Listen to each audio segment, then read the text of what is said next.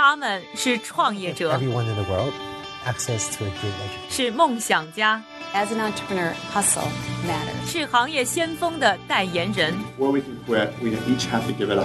他们因为勤奋，通过智慧和激情，从平凡里走出不一样的人生。我是一加，这里是创业美国，带你了解美国前沿创业者成功背后的故事。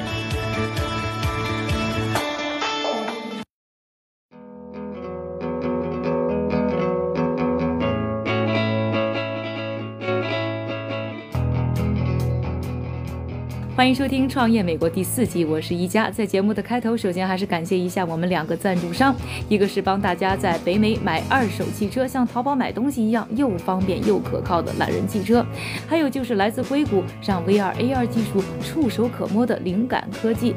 其实除了高科技产业，各个行业都是需要创业的，特别是那些传统型的行业更是需要有创新的精神和勇气。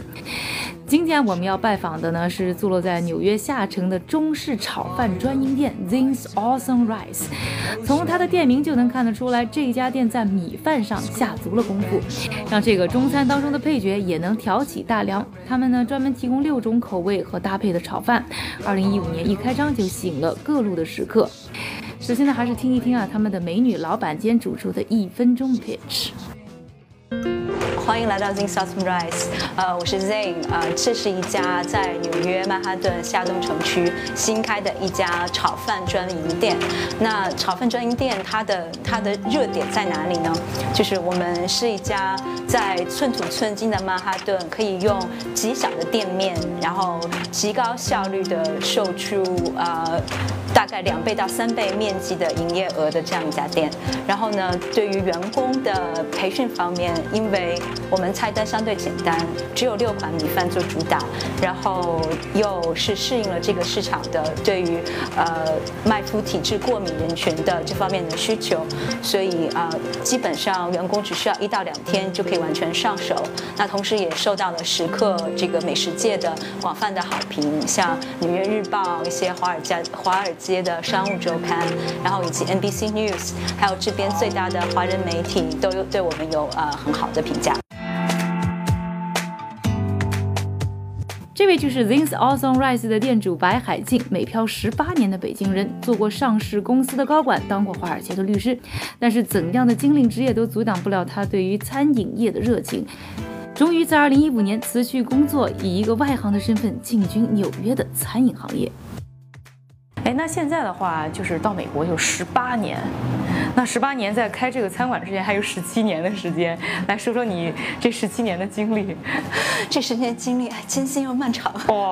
No, just kidding。 来美国是一开始来读本科，读商科之后又就是在同一个学校连读了商学院，读了 MBA， 就是商务管理性的工作。我最后一个 job 是 Tivana 的等于是就是 supply side 的 director， 也是一个非常非常有趣的工作，但是做了一段时间之后，就还是想说 challenge 自己一下，对，做点什么别的事情，想转换一下方向的时候，就想到去读法学院，后来就回来在一些finance 的 like 外事务 law firms， 然后做 derivatives lawyer 做了4年。那你不觉得就说律师干得好，又是一金领，大家都挺羡慕的，对吧？突然过来开餐馆，你当时什么就这么大动力呢？我就是觉得这个事情有意思又有意义，就很值得做。因为首先是我觉得我们中餐在美国有一点被 underrepresented， 只有很多精华的东西都没有发掘出来。怎么就想起来需要研究一下炒饭怎么能炒得更好吃呢？我发现这边现在拉面，日式的拉面在纽约非常的流行，特别火。但是20年前你去问别人，是没有人知道拉面这个东西的。所以我就有一天就受到这个启发，在想有哪一些是我们中餐中国美食文化里面的精华，但又是一个简单快捷家常大家都人人可以接受的东西，可以把它做成一种专营店的形式来推广到美国市场呢？专门的米饭店，对，就是把米饭提升到做主角的地位的这个概念。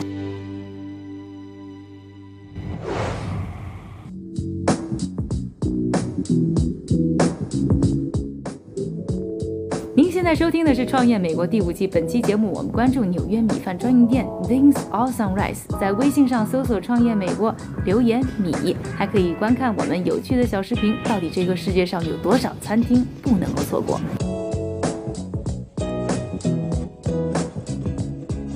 我在纽约住了多年啊，经常搬家，住的时间最长的一个地方住了4年。那个时候呢，我们家楼下有一个餐厅，4年的时间里，这个餐厅换了4个名字，4个老板。当时我还在想呢，我们家这个地理位置是不是不太好，风水有点差。后来发现纽约的餐厅死亡率都挺高的。我读过一篇文章说，纽约每年的新餐厅有1000多家，其中80%都活不过5年。所以想在纽约投身餐饮行业，风险极高，需要非常大的胆识和勇气。听说当时租这个店也有很多故事，人家根本就没让我进店里面，在外面跟对方的那个 broker 谈了一下，他说你这是第几个餐馆啊？我说这是第1个，他说好，再见吧，他就走了。后来我的 broker 跟我说，你别介意，是这样的，很多人会不愿意租给新餐馆，因为纽约的餐馆失败率极高，有60%的餐馆第一间店的时候，在开门3个月到4个月之间就自己关掉了，1年以后呢，坚持下来可能不到10%。为什么？这个失败率能高到90%啊！地段太贵，租金很贵，各种的管理的限制条件多，然后人工在全美来讲的话，纽约也是人工最贵的地方。我看有报道上说，你大概3个月的时候就已经就说 break even。是的吧？我们大家都很努力。最近这1-2个月有2件很好的事情，一个是我们 sign up with Fooda，Fooda 也是一个 startup company， 像曼哈顿，尤其像中城那边有很多 building。里面有很多公司嘛，所以呢 ，Fooda 做的就是他们跟各个办公楼签约，然后他又跟我们这些 restaurant vendor 签约，把我们 dispatch 到那些 office 去做一个 food pop up show 一样。所以像今天我们那个120个人的 event 就是一个 Fooda event， 那个就是 within 3 hours 你可以销售120单，这个流量是很不得了的。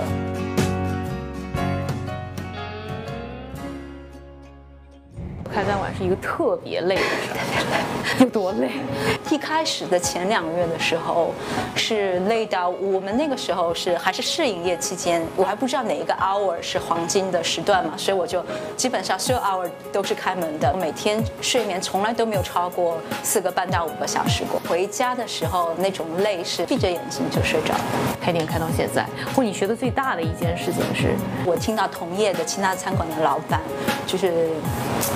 抱怨最多的一件事就是人这方面，就是很难找到好的团队。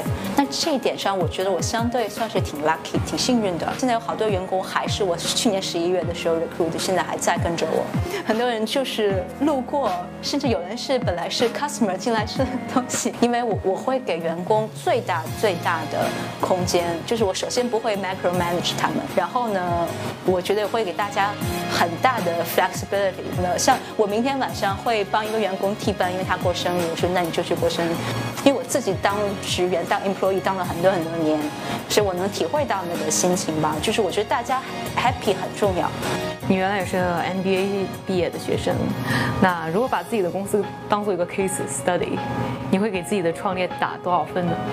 进入市场切入点这一块来讲的话，我愿意给我自己打100分，因为我觉得这是一个市场上独一，我没有一个完全可以跟我 side by side compare 的店。HR 方面的话，我觉得我们店也可以至少拿到 A 吧，90以上，因为我们就员工相对是比较 happy 的，然后流动也不大，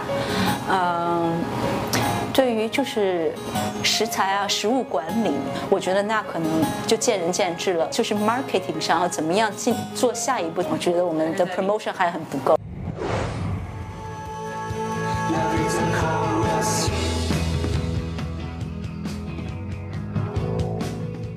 做好一家餐厅之后，如何把这一家餐厅变成一个产业链，越做越大呢？看惯了高新科技企业的创美导师，是否同样看好这样如此接地气的米饭专营店呢？更多精彩内容，敬请关注下期节目。想要亲眼目睹这家精致的米饭专营店，或者好奇我在这家店饕餮米饭之旅，欢迎在优酷平台搜索“创业美国”观看了解。另外，还要广而告知一下，从这一季节目开始，我们还推出了 VR 看公司的系列短片，通过我们360度摄像头。周带你一起身临其境来到美国创业公司的腹地，一起了解创业的乐趣。具体观看方法，请在微博、微信上搜索“创业美国”，关注我们。另外，在微信上留言，你还可以观看到底这个世界上还有哪些餐厅不能错过的有趣视频。感谢你的收听，我是一佳，下期节目我们再见。